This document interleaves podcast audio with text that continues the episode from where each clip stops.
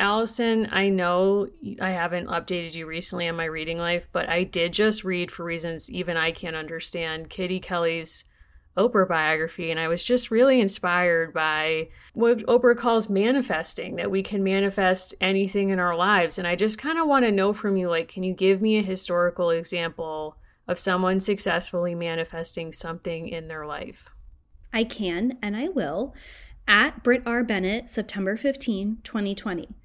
The fact that there is a new American Girl doll whose historical era is four years before I was born. Follow up tweet. Give us a black American Girl doll set in the 90s and please let me write it. 6:42 p.m. What are we gathered here today to read? Gathered here today to read truly one of the finest meet books these eyes have seen, Meet Claudie, by one Brit Bennett. Oh my god, she did it. she did it.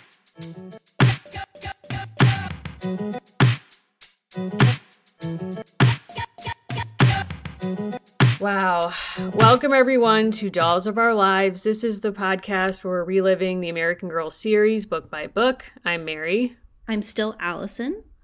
Allison, we're we're pumped to get into this new series. The only sadness I feel is that their only book one is out right now. Yeah, as we're recording, which is February of 2023, we have had Meet Claudie for a minute and we are getting the second book. We believe there will be two total in June of 2023. And so we have to wait a little bit more, but people have wanted us to cover this book since it came out. So we wanted to give that we to you. We couldn't wait. We had to jump right in. It just felt right too because we've so recently covered Kit Kittredge and Rebecca Rubin, so we feel like we're still sort of in their world. This book is set about eight years after the Rebecca Rubin books and just about the same length before the Kit books, so 12 or so years before her story starts. So it felt right. It did feel right. And you know, what else felt right lately, Allison? Like, what has gone well in your pop culture life? What are you taking in? What's up? You know, the name of this show is Dolls of Our Lives, and I don't recommend that the doll Megan become part of your life. But if you enjoyed what happened to, and in the course of like the movie Get Out, to Allison Williams, I think you should check out the movie Megan because she plays a very similar character. And it raises this question of what you want your dolls to do for and with you.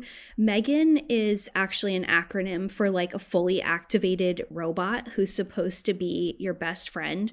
And Allison okay. Williams becomes a guardian not by choice and decides that instead of like reading a parenting book, she will finish a robot she's been working on for her niece and the niece and okay. the robot form a codependent bond and you can imagine where it goes from there.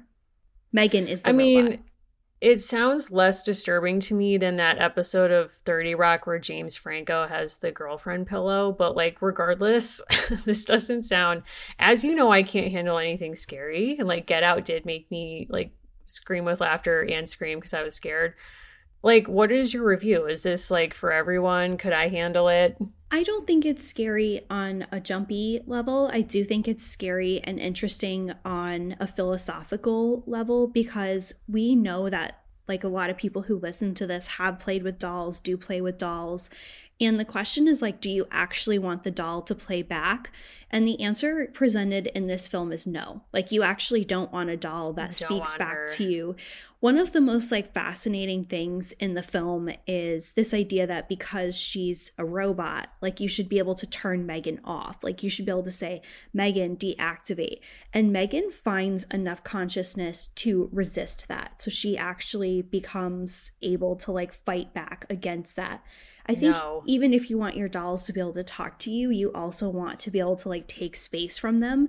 Megan watches the person she's like meant to be friends with sleep. Like it's a lot. I love it. oh it's not for everybody, but I thought it was a lot of fun. Oh my god. This is taking me back to like my grandmother used to buy me porcelain dolls on QVC. I'm not sure why, but I used to keep them in my room and like when I would get up in the middle of the night, I would be like these dolls are straight up watching me. Oh, they are. Yeah, I mean they might be. Like I mean, literally they were, and like I couldn't, I couldn't receive that. And it's like I'm the type of person that even now in the winter months, my humidifier is going at night in my bedroom, and I wake up, and this is like tale of two people. When Anna sees the steam coming out of it at night, she's initially like, "Oh God, is there a fire?"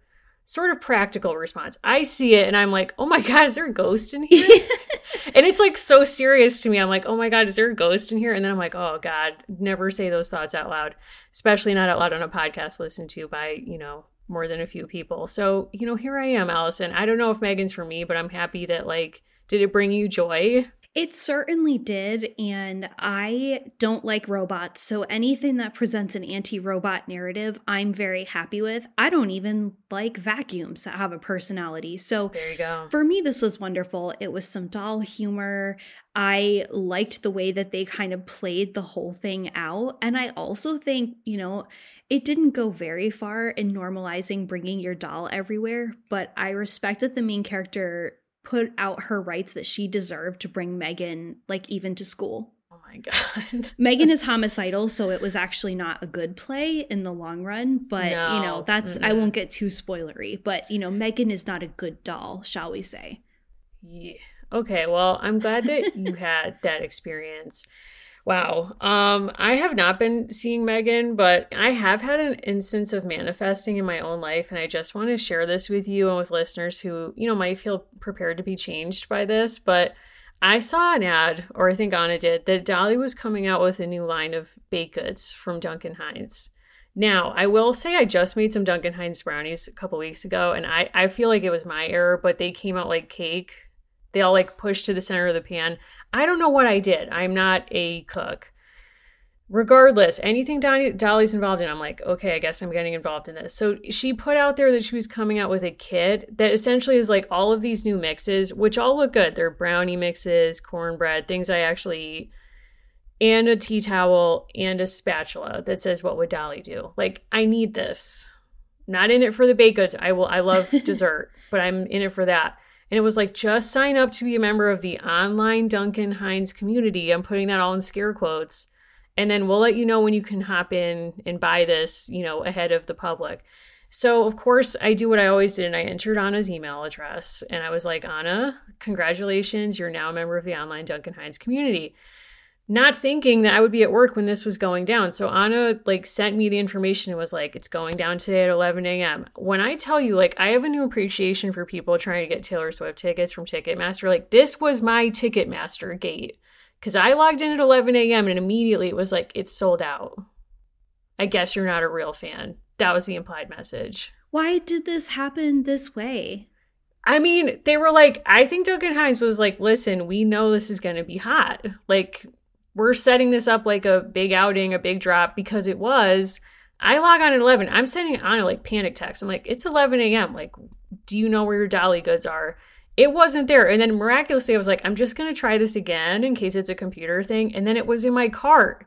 I went on such an emotional roller coaster, but long story short, I did just receive my kit. Okay. I will post photos of it. It is the most beautiful packaging you've ever seen in your life for mixes that I hope are better than mid, but I mean, we'll see. This is a Ghirardelli brownie mix household, so it's like I got to see where we're at, but I have to support Dolly and all things. But I feel like I manifested it for myself. I was like, I am gonna get this kit. Will this turn me into someone who cares about cooking? Probably not, but like, here I am. Do you think you will be better or worse at baking than Claudie Wells, daughter of a professional baker? That's a big no. I mean, okay. this man is an artist, as we learned. True. To quote a different character talking about him. So I feel like we've waited long enough. I think we have to dive right in. Okay. Are, are we are ready, ready to meet her? Let's do it. So, as many of us know, this book is very recent. Uh, it's set exactly, or it was made exactly 100 years after it's set. I'm going to give a little overview in case Claudia wasn't part of your life when she came out in 2022. Claudie Wells wants more than anything to be a person whose imagination can fly, instead of a person whose feet are stuck on the ground. She's growing up in the neighborhood of Harlem in New York City during the 1920s surrounded by writers and poets, painters and sculptors, actors and dancers, singers and musicians. Everyone seems to have a talent except for her. When an eviction notice threatens her family, her friends, and the beloved home they share, Claudie has an idea that just might save the day.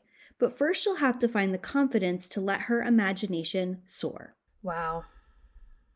I mean, quick like overview thoughts about this book. So, I absolutely adored this book. I loved this book. I will say, full disclosure, I have read this book print copy once and I have listened to it twice. And I don't say that for like points. I have enjoyed consuming this book so much. I will probably listen to the audiobook again. I don't listen to anything uh, multiple times. I was under duress, as you know, I lost my wallet and I had to look through my car. Um, you have an appreciation of how arduous a process that is. It's a real archive in there. Someone asked That's me, what I'll call it. Did you look in your car? And I said, You know, I can't answer that question with a yes or a no. So, in broad daylight at my place of work, I have no shame. I opened all my car doors because I needed daylight. I put on this book and doing a task that I absolutely loathed, I was so happy because I was listening to the audiobook Aw. of this book and I really, really liked it. It's a great it's a great book. I would put this right up there with any of the best meet books in any of the series. Like I genuinely love this book and I want to before we even get into the content, I want to talk about how it's structured, which is somewhat different. And before we get into like maybe the hard copy, I know you listened to it and you were telling me off air that there's something very special and different about the audiobook version. There is. And so I actually was thinking that too, that we want to take kind of a, a step back and look at the structure of this book. I also wanted to point out, I wanted to just read something that's different to us because I know that we often try to read first editions of these books. Underneath the summary, there is kind of a mission statement from American Girl. And I just wanted to read that because it also kind of helps to scaffold what's going on in this book.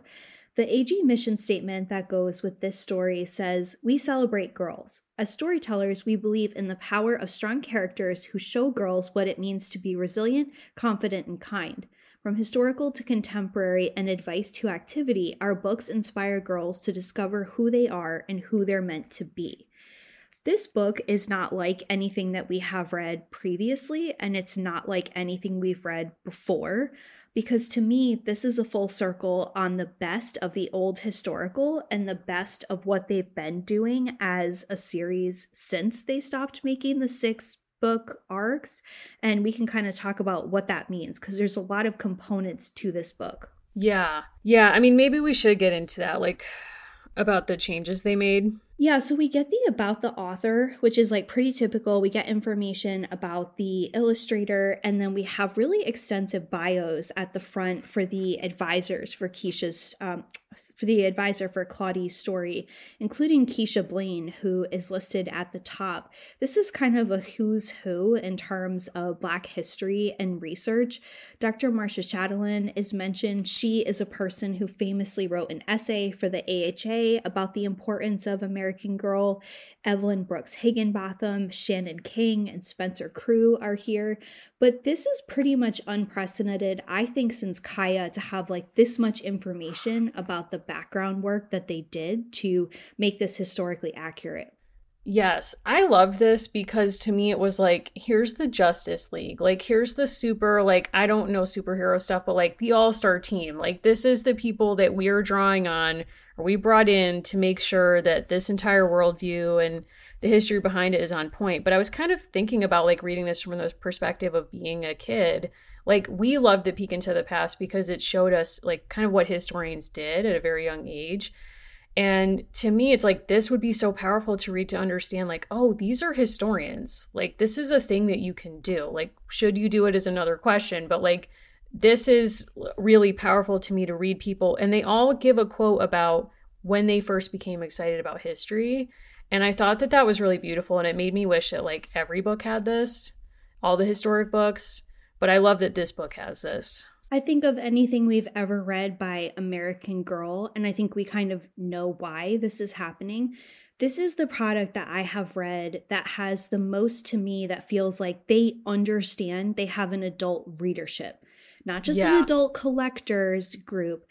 And part of that is Brit Bennett's audio preface speaks to adults like it does it speaks to adults and the ending speaks to children but so much of it is about how she was a fan who grew up and became a creator and how special and wonderful that is and showing these other adults I also think this is in the spirit of what the story is about, which is a place, and Brit Bennett says this explicitly a place that is for artists and creators where Black people are encouraged to thrive and are able to do more than survive, right? Like that Harlem is yeah. this very special kind of place and I think putting that kind of introductory panel and saying a choice was made by a corporation to put people who are the absolute best at what they do at the forefront as role models, that's in line with what Claudie experiences as a resident of Harlem in 1922.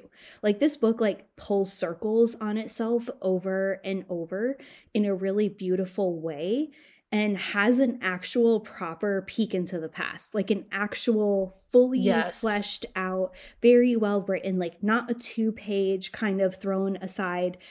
And the book starts with an invitation that comes from Brit Bennett and the fact that she loved Addie, and it ends with a view into an Addie book. Like, this is the most yeah. full circle thing we've ever read. It really is. And I, I think that, I don't know if the introduction that you have, the audio introduction, is the same as her letter that's in the front of the book, which ends with her like describing a phone call she had with Connie Porter. Is that the same thing? Yeah, yeah. But, but see, that's not in my book. Oh, I have the hardcover edition. I don't know. So I, oh, so I they have are different. it in the letter. Yeah, they're not different. trying to brag. I do have the hardcover edition. It's not a big deal. Um, no, see, that's, that's buy. amazing it is beautiful. This book is gorgeous. The illustrations are beautiful. Um, but the letter I thought was really profound because I came to this book and Brit Bennett having read um, The Vanishing Half, her novel, and having read her essay in the Paris Review years ago talking about growing up with Addie, and really kind of just candidly saying like it's really hard to negotiate a trauma narrative. Like your the history I'm handed as a black person is a trauma narrative. Like what do I do with that? It's both something that meant a lot to her. She played Addie in a public library play, but it's also a challenge. And this, I think it's a really beautiful way to preface this book because she talks about also situating her life as a child at play, like loving Polly Pockets, which I also love too, Barbies, etc and you know how Connie Porter inspires her to be a writer. And then at the end of the letter she describes a call she has with Connie Porter when she found out she was going to get to write this book and just gets to say like the ultimate gift like thank you. Like you inspired me. And Connie Porter says like I hope somebody calls you in 30 years and says you made me want to be a writer. And she says I, I want to hear from you then. Um, but it's a really great way of situating like her own history with the brand and the brand's own history with black history and saying like yeah we've had a history of trauma here and this is going to be about black joy like it's also going to be about hardship and challenges and we can get into the plot of this book but like to me i think the big pivot point is like there's a lot of joy in this book and in this world. She says that she explicitly created Claudie to, quote, live in a moment of Black artistic joy and the mm-hmm. peek into the past situates uh, Harlem like very specifically as a character and I feel like that's a that's a line that's become like a little bit of a cliche it's like oh New York is a character in Sex in the City but Harlem really is a right. hugely significant character in this story in a way that I think is very well done and I think this book also tries to pay tribute to the fact that for a lot of families, their living connection to a place like this may have recently passed, but this book is a wonderful bridge for families to have a conversation and to kind of imagine, like, you know, that may have been your great grandparent or your great great grandparent. And maybe mm. that person isn't with us anymore, but we can read this story and connect to them.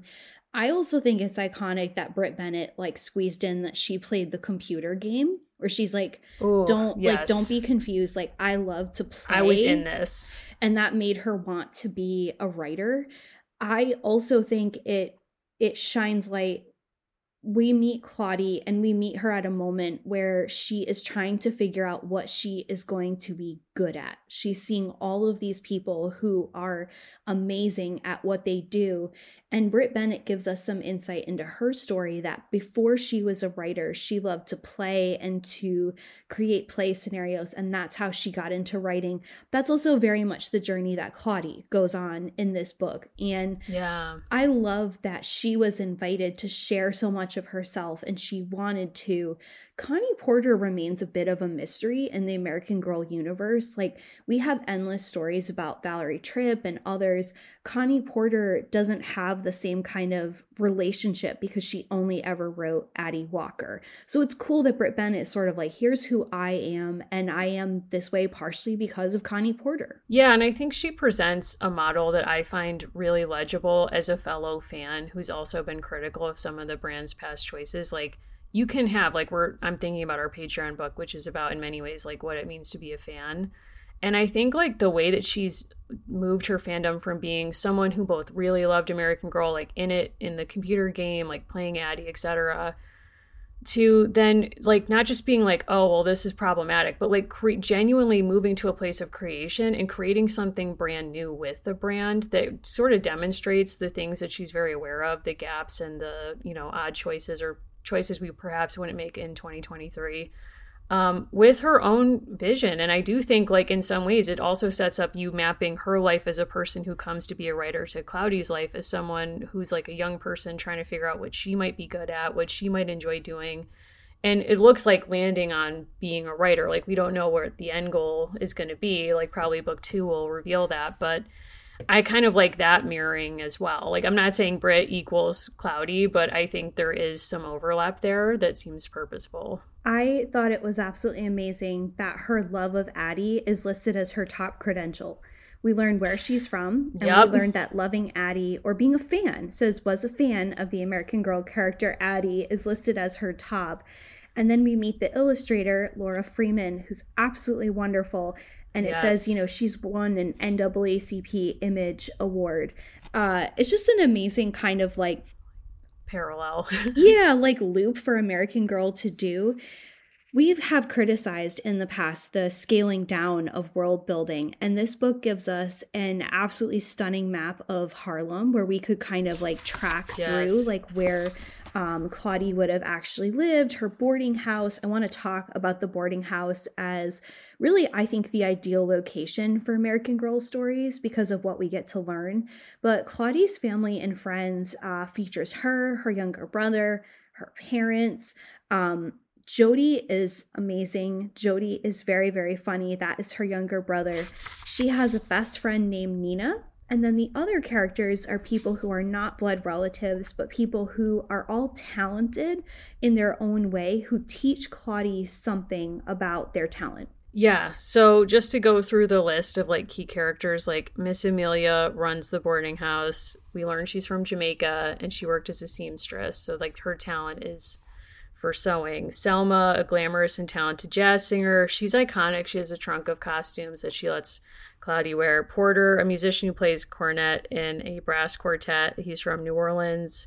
Um, he also helps her in her journey. And Gwen, who to me is like my favorite character in the book, because she's doing that thing in a children's book of like a person who ostensibly does not like children. Yeah. Like she is not allowed to go into her room. When she does, she's like, Show me your hands. Like, are they clean? Like, she's basically like, I'm not here to make friends with kids but um, she's also like the biggest mentor in the book in some ways like she ends up being like treating um, claudie like a real person and taking her issues and feelings seriously but i mean god what an environment to grow up in around all these artists and musicians like i was automatically jealous at that point like whoa i can't imagine what that would have been like we also get, I think, of all the books that we've read, there is something very hard to do in these books, which is bring in real details that align you with actual historical events in a way that doesn't feel clunky.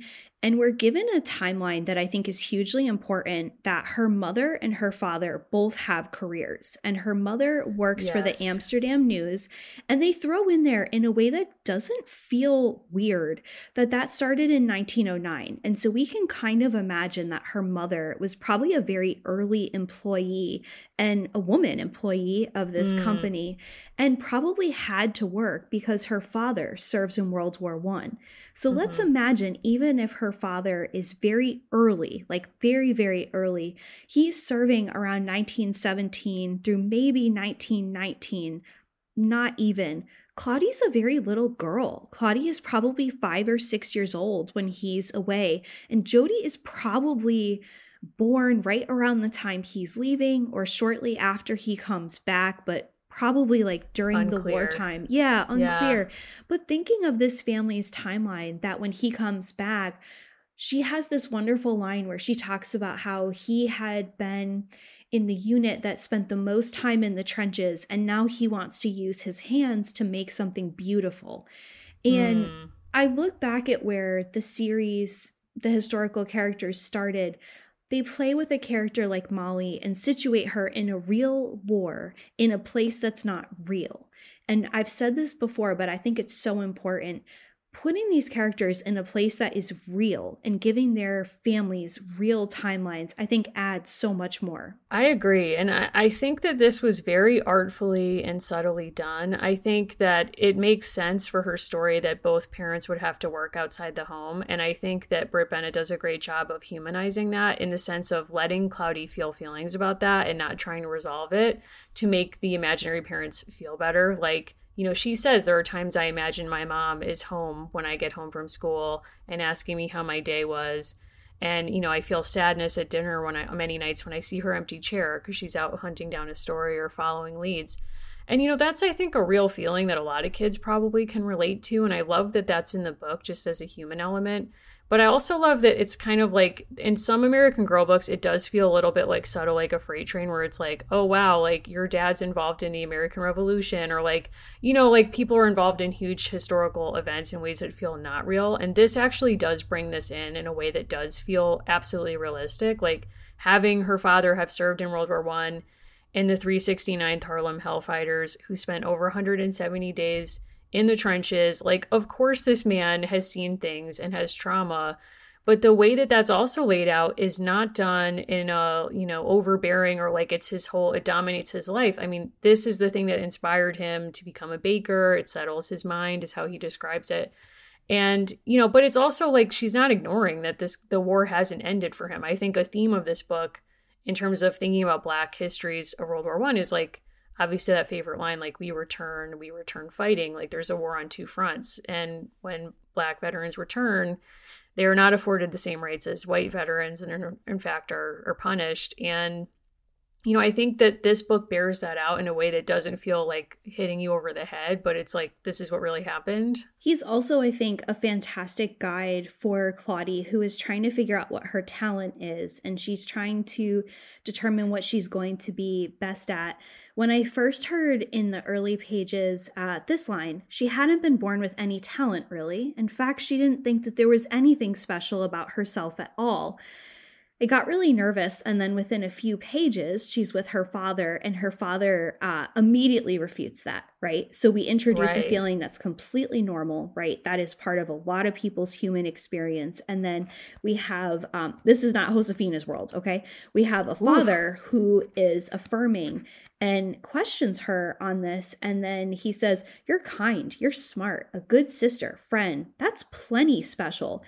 And it's this amazing awareness of the fact that his daughter is sad and that she's searching. Mm. And she's just come from a dance class where she isn't the best one. And mm. her father is able to say to her, you know, that life kind of has these twists and turns. He's had this horrific experience, but he's able to have a home in a place where he's running a business, right? Where he's encouraged by his neighbors to do that and to create something beautiful. I think one of the most interesting arcs of this book is her coming to see her parents as artists because they live in this yes. boarding house with painters and people who make music and a jazz sang- singer and dancer. And she feels like her parents are kind of the boring ones. And then she watches her mother interview someone for the paper. And she really learns to see her father. And then she appreciates that there can be artistry in everything. I was doing my second uh, listen through while I was cleaning my kitchen. And I was like, yes, Claudie, like this is a really like beautiful takeaway from this story. Yeah, I think it's really beautiful when you can have someone give you perspective on people that you think you know really well, like including your parents and seeing them not just as mom and dad or whoever. And, um, you know, I think when Gwen in particular says to Claudie, like, your dad is an artist, like, when I see his cakes, like, I don't even like sweets, which I was like, this is the least relatable line in this entire book. Um, you know, I can appreciate what he's doing as art. And I I love the scene between Claudie and her mom when she's asking her mom, like, what do you think my talent is?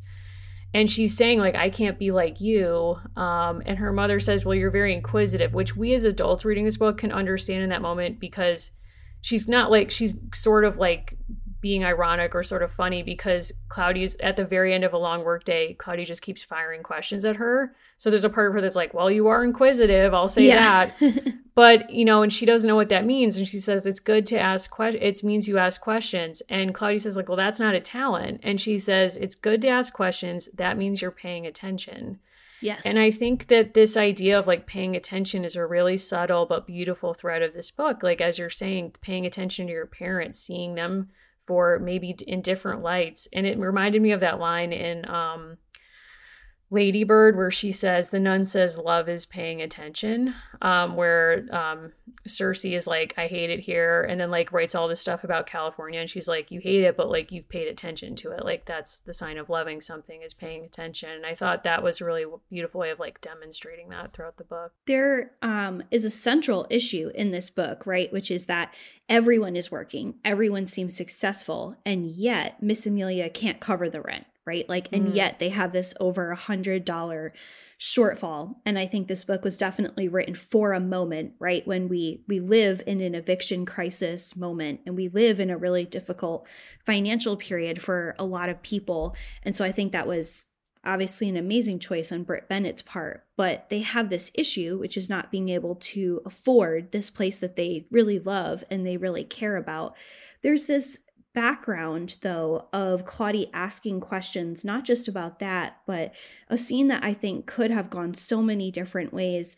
When Claudie asks her parents and they're talking about the lynching flags that are put out on the NAACP and her mother sits her down and says I don't want you to be scared but you need to know what's happening that happens about 10 pages after the conversation where it's established that Claudie is inquisitive. And this book is built out really well, where that question isn't a non sequitur, that question isn't random.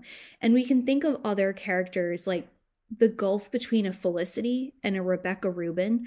Felicity would not ask that kind of insightful question a Rebecca Rubin might. No. Right? Like we right. build up these characters in different kinds of ways. Like Felicity would like barge right into a situation because that's part of what makes her like an interesting character.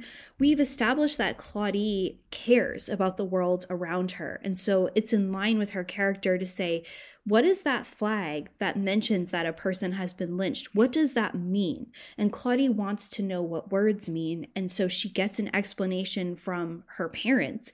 And that also allows her father to talk about he has this dual reception coming home. He has this amazing moment of joy seeing his daughter and his family for the first time. And then he has these horrible moments of racism where people attack him. Claudie is the character to pull all of that out because of who she is.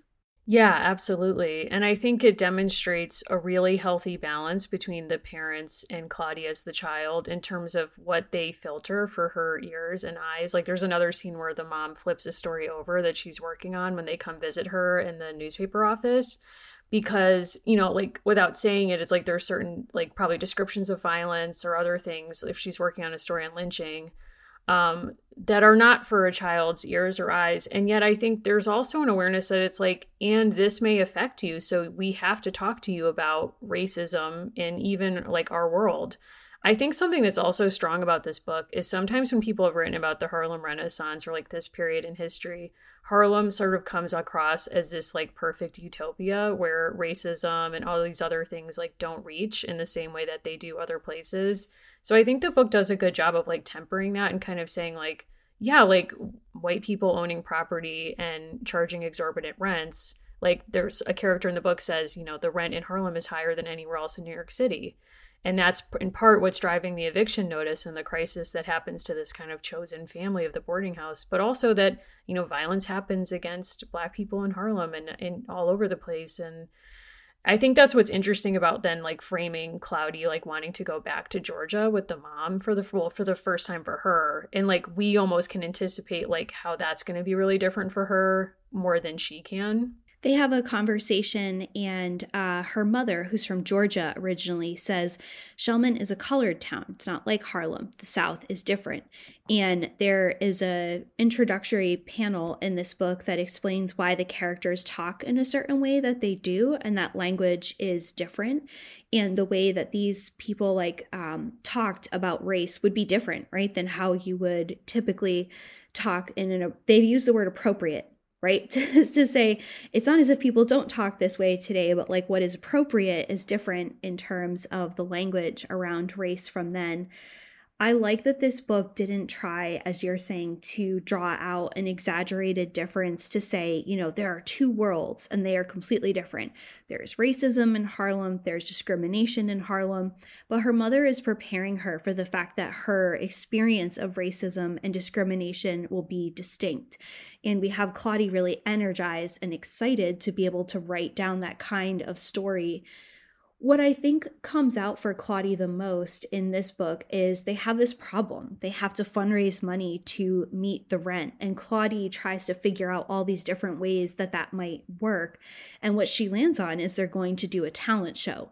And in what feels like very uh, kind of funny throughout the book is like all the different reactions she get. People say, you know, people don't have money.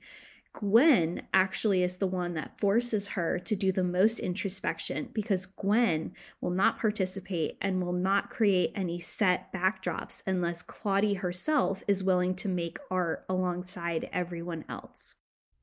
Yeah, and I thought that was a really beautiful moment because everyone else is sort of like kind of lets her off the hook when she's feeling vulnerable about what she might be able to contribute or share like as she, the first part of the book the challenge is like what is my talent and right. what am i gonna like what is what am i good at and um you know gwen basically allows her to bring that into like a bigger conversation about like the second half is about how are we going to fight this eviction and raise a hundred dollars to pay back rent and Gwen, I think, does a great job of saying, like, you have to have something personally at stake here. You can't just ask everyone else to perform their talent. You have to offer something. And that's really about just saying, like, I am worthy of being part of this group that wants to share something. Like, her brother with no qualms is like, I'm teaching my dog tricks. Like, I will be performing dog tricks at this talent show. Everyone is doing something great or small. And I think there's a part of her that's like very vulnerable about, you know, what can I offer? And someone kind of lets her off the hook and is like, well, you can be the director. But Gwen is like, uh uh-uh, uh no, like, I'm not giving you a single backdrop unless like you bring something here it's Selma, who is a singer, who encourages her to be the director. And in the conversation that she has with Selma, they talk about, you know, how how have you learned to become a great singer? And uh, she, Claudie says that she doesn't, she can't sing. And Selma laughs and says, What do you mean? You have a lovely voice. Not like yours, Claudie said doesn't have to be like mine to be lovely, Selma said. It's lovely because it's yours. And this is where I really highly recommend the audiobook because the voices really come through of these different people. Mm. And like we hear Miss Amelia's Jamaican accent, we hear like these slight nuances in these characters. And it pulls out this other point, which is Claudie is fully processing for the first time that quote, no one is from Harlem right? Like that this is the first generation yeah. of people. And I'm and it is noted correctly in the book that there have been African American and Black residents of Harlem for centuries before this book mm-hmm. is set. But everyone in her world is a transplant. And that is something that is important to her. Like everyone she knows is not originally from that place. They chose Harlem as a place to live what a brilliant moment to situate her in 1922 because they can talk about World War One, they can talk about recent race riot events, right?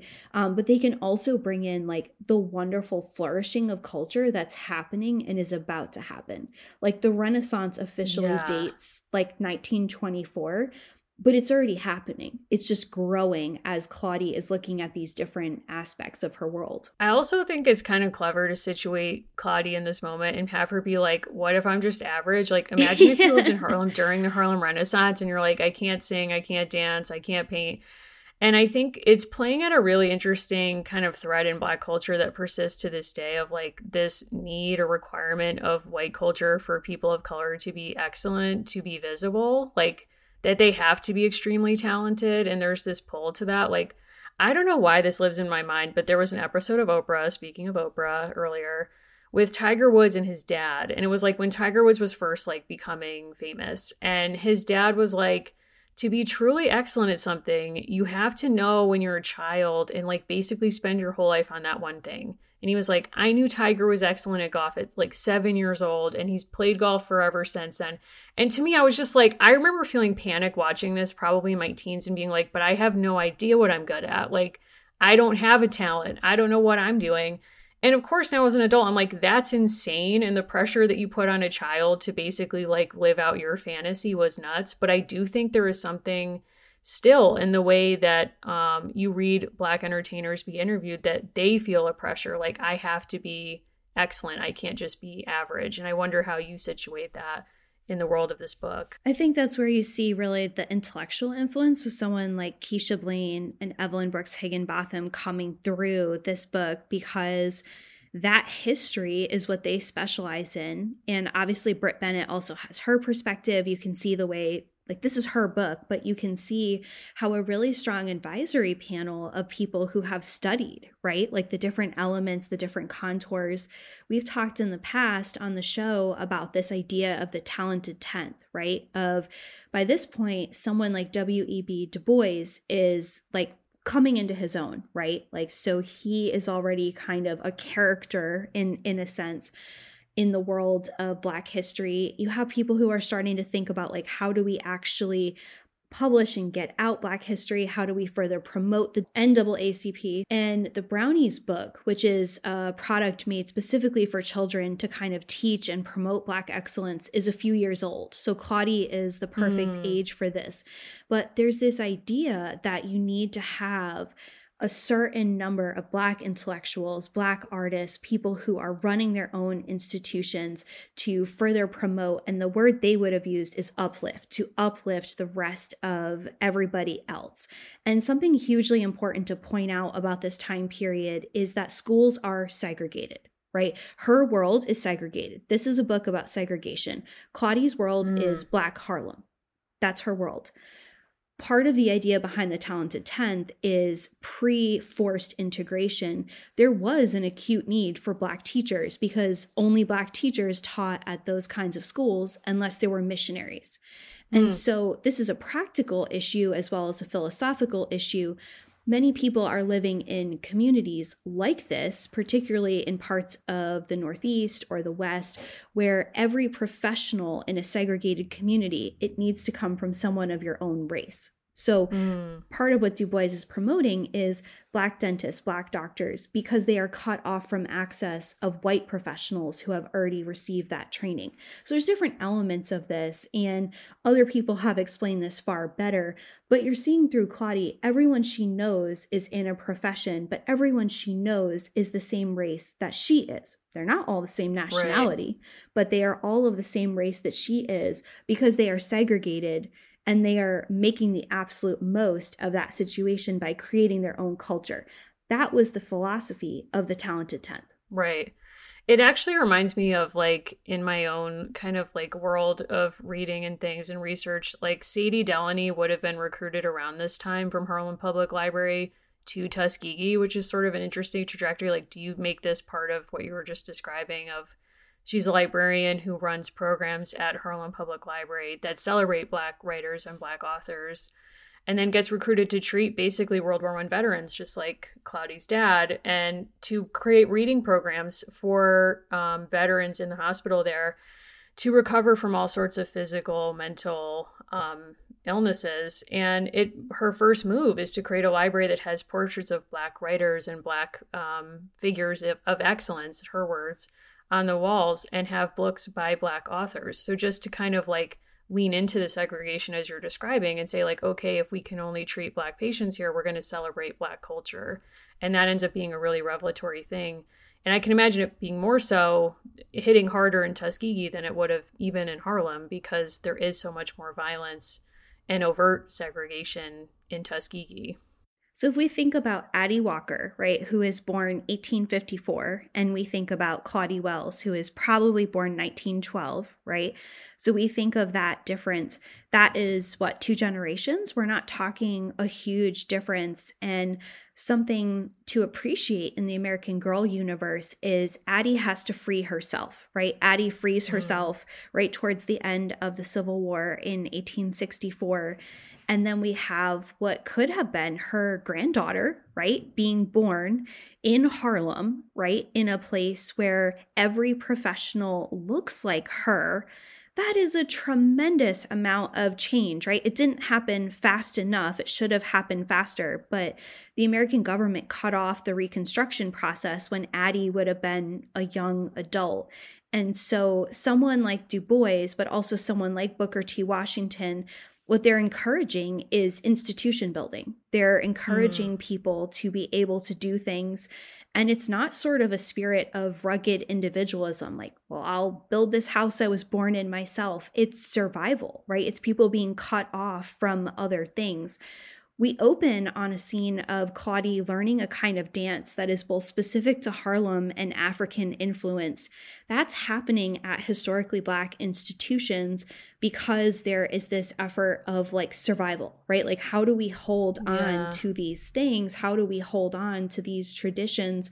But it's also that artifact of segregation, right? So, this is a community that has its own kind of culture because there isn't access, right, to other kinds of institutions. You're going to see during Claudie's lifetime uh, more of an integration of higher education. But both Du Bois, who does go to Harvard, as he said, the pleasure was Harvard's, not his. You see people uh, very rarely attending white institutions because they're not permitted, right? Despite the fact that they right. are more talented, you don't see people being admitted someone like Du Bois, right, is pushing also Marcus Garvey, right, who you could see coming right out of this same time period. They're pushing for that kind of building because of the lack of access. So it's part survival right. and it's part, you know, promoting the absolute, what they would see as the absolute best. Where Claudia, I think, is very much a reflection of the early 2000s and 2022 is Claudie doesn't just internalize that she has to be the best, she questions it. And I yes. think that is more a reflection of That's our a really moment. important point. Yeah. I think that's a really important point that she, and I think it also speaks to Brit Bennett being a child of Generation One American Girl in the same way that I think we're part of that too, which is like the sign or the measure of being a fan who grew up with American Girl in the era we did is that it actually raised you to ask hard questions. And in some ways, you might turn that on American Girl. And I actually respected Valerie Tripp for in a recent interview saying, like, the measure, like, we in fact raised girls and kids to do that. Mm-hmm. Not talking about our show, but sort of saying, like, if people question American Girl in the past, like, that's the measure that it worked. Like, that we raised girls to ask hard questions. And I think Brit Bennett is sort of reading herself into the book in that moment to be like, here's me in this book. Like she's not afraid to ask questions about this expectation that's placed on her.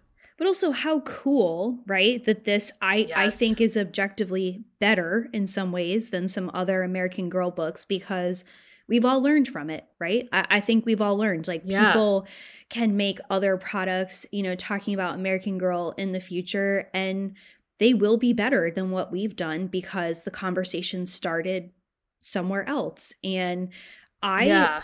loved pretty much every page that I was reading of this book. And it's like the accumulation of all of these lessons, of all of these takeaways. And this acute awareness that you don't want to actually take people back in time. We don't actually want to, you know, be in Claudia's exact position because one, that's impossible the way that lynching is handled in this book, I think, is so brilliant because it so elegantly speaks to the world that people are living in now and issues with police brutality and the way that Black violence against Black people is shown on television, but Black perspectives are not. And I think the way that that is done in this book, I have to imagine there was round after round of conversation. But that scene between Claudia and her mother, I think was yes. meant to open up a discussion about life today. Yes, I 100% agree. The mom basically says, if I let you come to Georgia with me, you have to mind me. Like anything I say, you have to just do it. And I think that that scene was really powerful because to me, that seemed actually the scene that most spoke to right now yeah. the fact that black parents have to have start conversations with their children about like what to do if you encounter the police like about the realities of violence against black people in our world right now and i have to imagine that came from a lot of conversations with the advisors but um, you know i think that's a really important and tragic through line of this book is that i think sometimes when American Girl in the past has told stories about history, there's been sort of like this emphasis on progress, like implied, like, oh wow, like we've come such a long way from like the world of Kirsten. And yet, like when you read this book, a lot of it to me is like, wow, look how far we haven't come when it comes to racism in our country or other things like that. And I think, you know, I think they handled that in a really smart way by not avoiding it. That had very much, uh, it evoked for me the story of Emmett and Mamie Till in the way yes. that you know his mother had to or chose to become kind of a civil rights advocate in the wake of her son's murder in the south and these kinds of conversations about cultural mores and expectations being different and the notion that Claudie lives in this very particular kind of environment, and her mother is extremely apprehensive about her leaving when you think about it, her mother and father have worked so hard to raise their son and their daughter in a place where they're surrounded by people who are thriving. And they mm-hmm. have this difficulty with the rent, right? Like there's the fear of being evicted. There's also this really, I thought, compelling tension within the family of are they better off living in a boarding house where they know someone can always take care of Claudie, right? Having a village to yes. take care of her or do they want to be kind of like other families, air quotes, living a nuclear lifestyle, building generational wealth by owning their own property, you know, not paying rent to a boarding housekeeper? That also felt very of that moment, right? Like there is so much that they gain and so much that their daughter and son gain from having this village of people living with them, taking care of them. Claudie herself reflects that when she's at Nina's house, her mom is always home after school, but she's like, her mom is kind of boring. Like she watches us eat yeah. cake and her mom isn't out doing yeah. reporting. And Claudie reflects that she loves that her mother is so busy and so active. But this idea, right, of are you trying to become like everybody else? Are you trying to become like this white ideal that is held up of people living alone in their houses?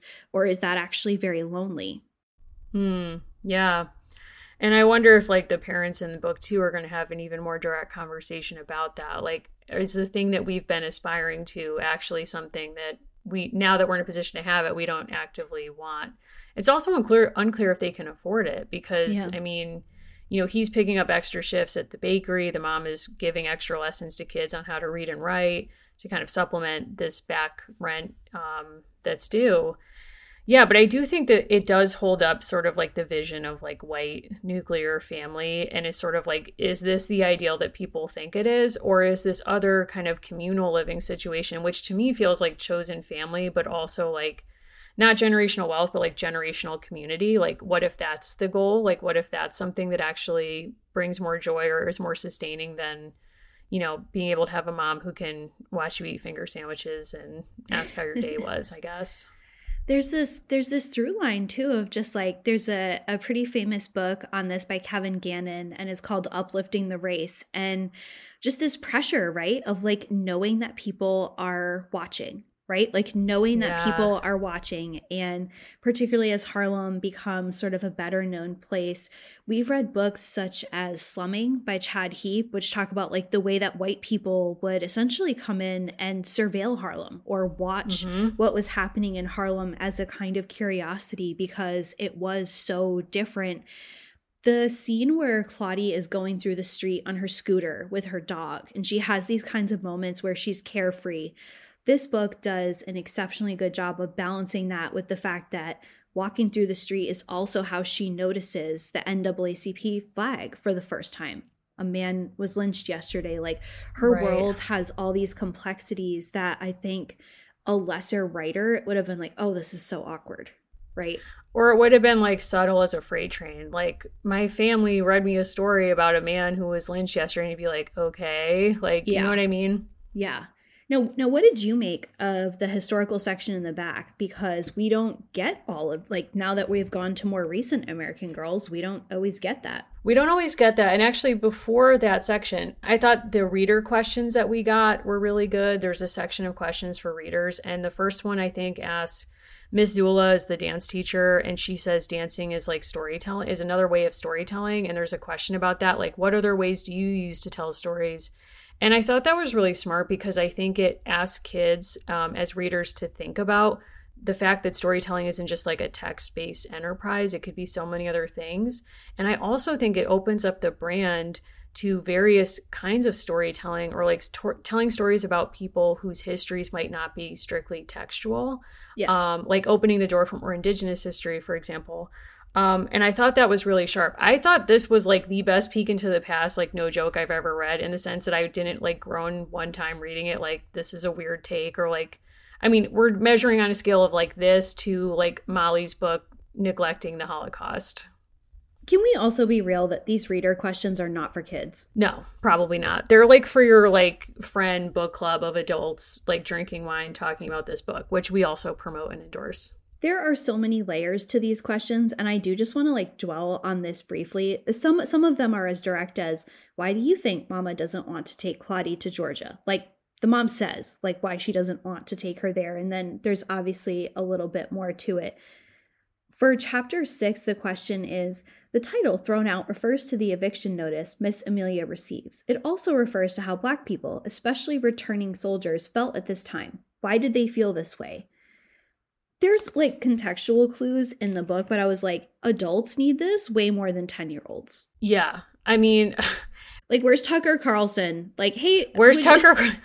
hey, wanna- boo, where's Ron- where's Ron DeSantis? Like, there's a TikTok I shared of that kind of lays out this narrative that basically the Addie books have been pulled from Florida public schools as being Yeah. critical race theory and inappropriate. And I think that there's this world where particularly white parents are like, if we don't have to read any unpleasantness, we don't have to deal with it. And the questions do a really good job. Like, I was actually thinking about those parents and what's going on in Florida and elsewhere in our country right now to think, like, you guys need to sit with these questions. Like, if you've never, like, if you don't have these books on your shelves, that history doesn't go away. That reality doesn't go away. You're just not inviting your kids um, to have any curiosity about it and frankly to, to cultivate any kind of compassion. I think like i heard a trans activist lately speak who was saying like we're actually dealing with a huge compassion gap in our country and i think that's true and i think the reading questions do a really good job of inviting curiosity and inviting you know critical thinking about these issues which frankly are still with us today There's a, a notable line that Brit Bennett says about the fact that she wanted the Just Like Her doll because it came with a blank book and she wanted to be able to fill that book with her story. And this book actually ends with Claudie being excited of how she's going to fill a notebook with her stories from the South. It's like she's already like Zora Neale Hurston before that's Yes. happened. But the peek into the past, as you say, like has amazing illustrations. It gives you so much information. And it also kind of keeps at the center. It's like this is a book about Black people thriving in a very particular place and time. And these are also the challenges that they face. Whereas other books kind of would riff on, like, so anyway, like, you know, childbirth, like maybe it's changed. you know, like this feels a lot more Yes. focused. It did also make me really sad because I want 10 Claudie books and I know we're not getting it. Yeah, I think that's the key point of sadness for me too. Is like when I finished this book, I wanted to immediately pick up volume two. So I'm already like mad that I have to wait for that, but I totally understand, Brit. You do you. But I'm also upset that like we're seemingly not going to get the six book arc. And I don't understand fundamentally why we moved why the brand moved away from that because I actually think yeah, sure, some of the stories were repetitive in some ways, but being able to live in a character's world in a kind of more pronounced way, I think allowed you to get more out of it than sort of like these dips in and dips out.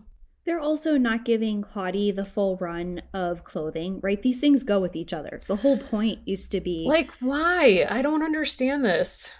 I don't know. I think it's a huge underestimation of the fan base. I know that so many people would love to acquire more things, right? And then that would be more teaching tools, more ways to understand right. kind of her world. People are doing it on their own, but this peek into the past is also a reminder that like American Girl didn't come out of nowhere. Things like the Brownie books set a really important precedent for like making content that appealed to children and that's a 100 plus years old at this point, right? Like American Girl was specifically its own thing, but the Brownie book was like made to encourage children and those are really like wonderful teaching tools and it's like yes get back to that right? Like keep making things that are interesting and compelling and not just like selling random wizard stuff that people don't want. Yeah. I mean also like it's sort of stunning to think in in reading this history that there's more censorship of what kids read now than like for decades. And, you know, w- what does that say about our world today versus, you know, what was happening in this time? And I think from the passing references to what appeared in, in the Brownie magazine, it's like they assumed, you know, they spoke to kids or assumed their intelligence and didn't dumb things down or assume like we can't talk about hard things with you because you can't handle it. And I see that happening a lot now, particularly on race and trans um, representation. And it's just ridiculous to me. I mean, it's yeah i don't know. So i mean i if anything it's like i wish i could have a hundred Claudie books like i just love it so much. And it does remind me of like god it's like this book so speaks to the times like because now there's obviously a lot of conversations about like white people gentrifying harlem and like what it means for like harlem to you know be encroached upon by even more like land developers and all this other stuff. And it's like that's in this book. It's like there's so many smart things in this book. I don't know. I'm a fan. Me too. And i think it puts forward you know a moment, right? Like the the closing paragraph of the peek into the past, which they call Claudie's World, describes the fact that, you know, quote, Harlem was a place of hope. Children saw opportunities and possibilities no other generations had seen before. And the fact that today Harlem is not segregated in the same way as it once was, but is it more equitable? Right? Yeah. I think that's like a really interesting question. And I know that Brit Bennett is doing some events this month to promote the fact that the next book is coming out. And she has a really cool and really interesting relationship with American Girl. I think we'll definitely cover the second book when it comes out. Just hasn't happened yet. Um, yeah, well, I'll be looking for some of those events. Hopefully, there's something virtual I can attend. But this has been a great entree into it. And I, I only wish we were going to get six books. Me too. Me too. So, Allison, do you want to say where we're going next? I would love to. So, we are getting on a jet plane and we are going to be meeting Nanea and we will be reading her two books and we will be posting. There is a lot of confusion about the books that have come out more recently because of like Be Forever rebrands. And we will post the two books that we are reading of Nanea's. Those are what we're going to start with. We're really welcome to your feedback of how you want us to handle these characters, like Nanea and other kind of like contemporary ones. Julie is the last girl that has six books. So we're going to okay. start with Nanea. We're going to see how that goes. And then you know, get into the polio of it all with Maryellen we shall see. But that's where we're headed next. You can always give us uh, feedback by leaving us a voice message. You could send a snail mail to our P.O. box. We're at Dolls Lives Pod on Twitter. We're also Dolls of Our Lives podcast on Instagram. Mary, where should people find you on Instagram? You can find me on Instagram at Mimi Mahoney, and we do love hearing from you. And if you write to the show or to us, we always take questions that we could save for a mailbag. So you can always let us know if you have a mailbag question as well. Allison, how about you? I'm at Allison Horrocks on Twitter and Instagram, and we love to hear from you. Wonderful. Well, this has been such a great conversation. I'm sad to leave this book and this character behind just for now, but I'm really excited about where we're going next, and I'm excited to take all of you with us. So we'll see you on our next episode.